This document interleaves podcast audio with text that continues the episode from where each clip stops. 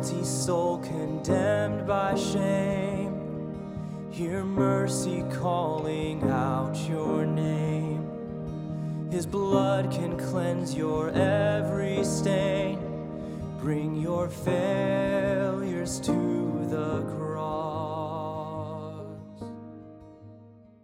Hello, and welcome to the Community Bible Church podcast, where we are doing a chapter by chapter weekly discussion of the book Gentle and Lowly The Heart of Christ for Sinners and Sufferers by Dane Ortlund. Uh, my name is Matt Owen. I am the lead pastor here at Community Bible Church of Orange Park. And today I am joined by Joseph Brader, who is the assistant to the regional manager here at Community Bible Church of Orange Park. That's How are it. you? I'm great. I'm great. I'm gunning for that promotion, full assistant regional manager. Well, you, I'll at tell you what. the security representative or whatever. I like your work ethic. I think in a few years you're going to be there. Perfect. Awesome. Uh, have you thought about? Uh, have you given any more thought to getting a scooter now that you've seen mine? I actually have, and I would love to get a scooter. the The route that I have to take to work is just so prohibitive. You can be. That's true. You don't really want to ride a scooter at 20 miles per hour down down 17. No, no, I'm gonna end up injured. You know, But it is it is fun to ride. you, because it's just me and you. You could you could share whether you feel jealous or if there's envy in your heart because it's just us in this room. I, no, I mean I, I like it, but I'm pretty pretty content with my car. Okay, we'll see when honesty starts really taking root in your heart. You'll go on sabbatical, come back, and then we'll you know we'll see where we're at. We'll we'll, Yeah. we'll reassess. Yeah, who knows what's going to happen when I come back from that. you might have one of those uh, slingshots. They've got two wheels in the front and the, Oh yeah. the, the one wheel in the back. and Uh-huh. They're belt driven. I don't think I'm gonna go for that either.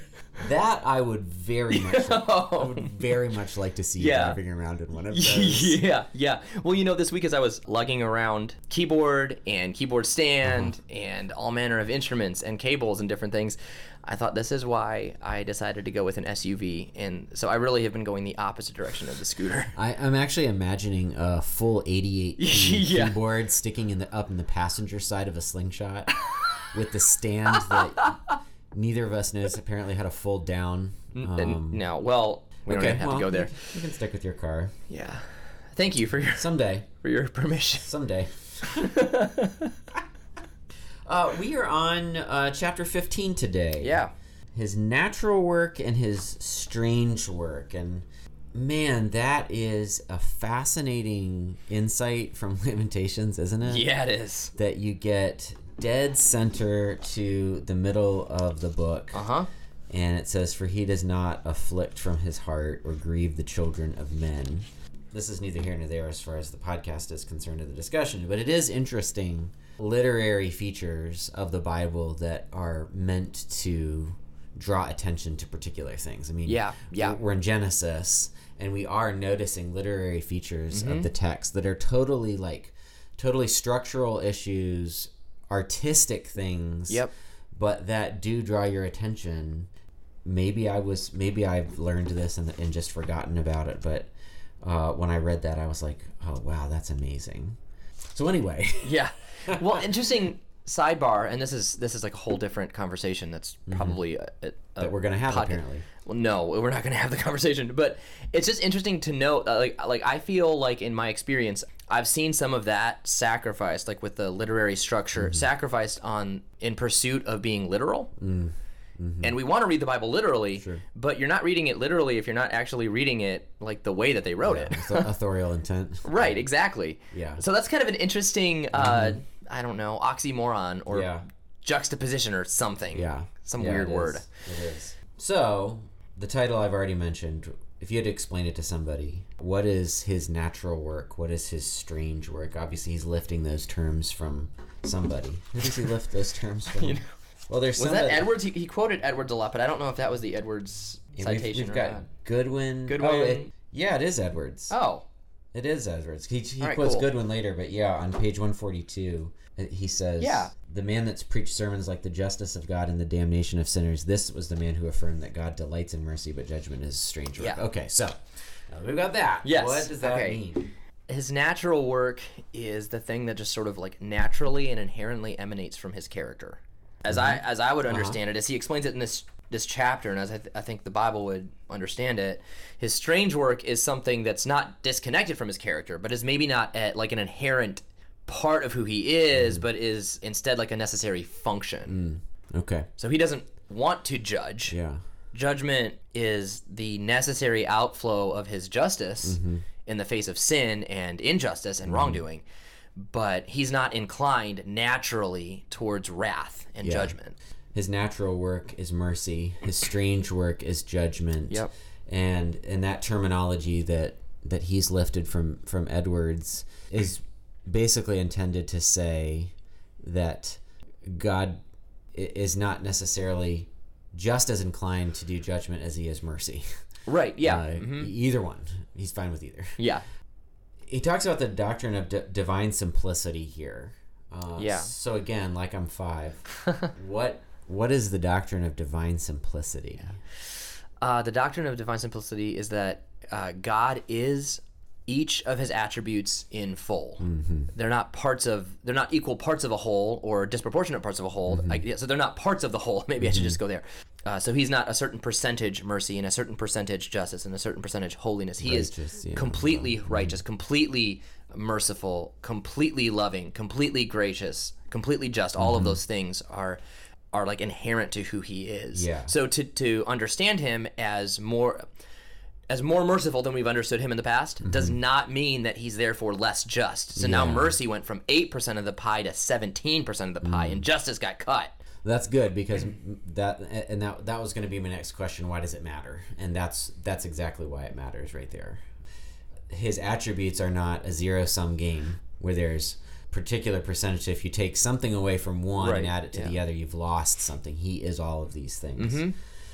One of the things that Ortlund says on page 138, at the near the bottom of the page, he is, if I can put it this way, without questioning his divine perfections, conflicted within himself when he sends affliction into our lives. Uh, do you agree with that statement when he says that God is conflicted with himself, within himself? Mm-hmm. Why or why not? Yeah. I agree with it as he's saying it. I think it's a. Ortlund is probably trapped into uh, having to communicate in human terms and finite expressions with finite wisdom and mm-hmm. understanding. Something that we can't fully grasp, which mm-hmm. is the like how God's emotions work within Himself in perfection and infinity. So yeah, I like it's a hard thing to get your head around. I think I would probably agree with it with like a with that small caveat of saying I, it's not an awesome way or a perfect way to say it, but I think it's accurate. I think it's Yeah. I think he's doing the best that he can to communicate something. what he's trying to say. Right. Yeah. Yeah, I I don't have something better to propose at the moment, but I don't love it. Mm-hmm. I understand what he's I understand what he's trying to say. Conflicted to me communicates and he doesn't say this, but it communicates in some ways the idea of God being torn the way we can be torn between should I or shouldn't I. You know, when I when I'm experiencing conflict, that's the way I experience it. Sure. Okay. And so, you know, if we want to go back to what we talked about on the podcast last week, Mm-hmm. you know, the the pactum salutis, that you know, God has determined what He is going to do Mm-hmm. Uh, from the very beginning. One of the things that we're going to talk about when I get back from my sabbatical, and we're in Genesis five and six, is is God using the language of repenting, of making man. sure. Yeah. And you know, if you if you don't understand all of what the Bible has to say about God, you could you could almost come to a passage like that and, and think, oh, God, this happened. God didn't see it coming. Yeah. Now he's trying to figure out what he's going to do, and obviously, there's nothing that God has never seen coming, and mm-hmm. God has known what he is going to do in every single situation. So he doesn't experience conflict like that Right. Yeah. but he is trying to communicate maybe something about God's emotions, Right. If you want to put it that way, Yeah. When he uses that term, Yeah, and I think that's that's more of the way that I read it for whatever reason. Mm-hmm. I didn't necessarily read it prob- probably because I'm just importing theology, I guess. I didn't read it as God is now like torn up and can't decide which way to go, but rather that God is doing what God will and must do Mm-hmm. because of his character.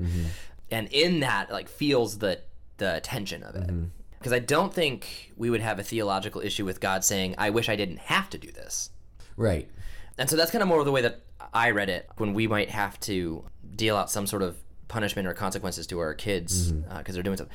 I'm not conflicted necessarily over whether I should or shouldn't deal mm-hmm. with him, uh, but there can be a conflict of like I really don't want to do something mm-hmm. that you're like frankly that you're not going to like. My desire my desire is to bless. right.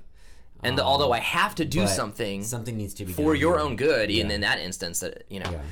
or to stay true to justice or righteousness or Right. what have you, I think we can still feel conflicted in the sense of not wanting to have to do that, mm-hmm. Yeah. which I think is different than conflict in terms of like self doubt or self questioning, which Yeah. of course would be heretical Or- or to even- suggest that God experiences. Yeah, or even wavering between Yeah. two, trying to figure Yeah. out what decision you're going to make. Right. a verse that came to my mind is Ezekiel 33 11, where the Lord God says, I have no pleasure in the mm. death of the wicked. Mm-hmm.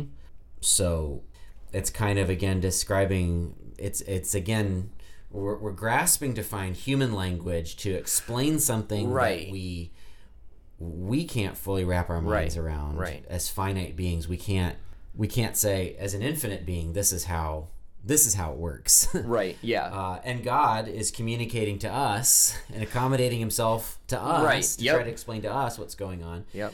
But it's it is it is an interesting verse because God brings about the death of the wicked through judgment. So it's something that He does, but something that He takes no pleasure in. Right. Yep. So it's not equally pleasurable to Him to show mercy or to hand out judgment. He takes no pleasure in doing the judgment, though. God's glorified, Yeah. right, by things that he hates. In some sense, yeah. So it brings him glory in his just punishment Mm-hmm. Right. of sin. Right. Because he's revealed to be just and righteous. Right. Yeah. And yet, meting out that punishment, there's a sense in which it brings no pleasure. Right. And brings Um, the opposite of it in, in a sense. mm-hmm. Like brings if, uh, sadness or what have you, right? Like it's yeah. And there's all kinds of examples of this. He raises up nations, you know, in the Old Testament, you know, towards the end of the northern and southern kingdom, he mm-hmm. raises up nations that are going to take them into captivity. And that's part of his just judgment and brings glory to him. And then he judges those nations for, Right. for doing so. right. Yeah. So we have all sorts of things going on that we are, we struggle to Yeah. Give human language to. But Yeah. we've talked about all this this theological stuff, which is important because in all of that discussion and trying to you know slice this as carefully as we can and as biblically as we can, we don't want uh, to get we don't want it to to get lost in this of God's natural work and strange work in His heart, and Yeah. that like Ortlund is saying here, and like Lamentations shows us, and like Edwards says, he his his heart, his bent is to show to show grace and mercy, Yeah. and that's that's very encouraging to hear. Absolutely. Any other things you want to add to that before we sign off for the day? No, I don't think so. All right. Well, uh, then we will close this way as we always do. Matthew 11, 28 to 30, which this book is based on. Uh, Come to me, all who labor and are heavy laden, and I will give you rest. Take my yoke upon you and learn from me, for I am gentle and lowly in heart, and you will find rest for your souls. For my yoke is easy and my burden is light.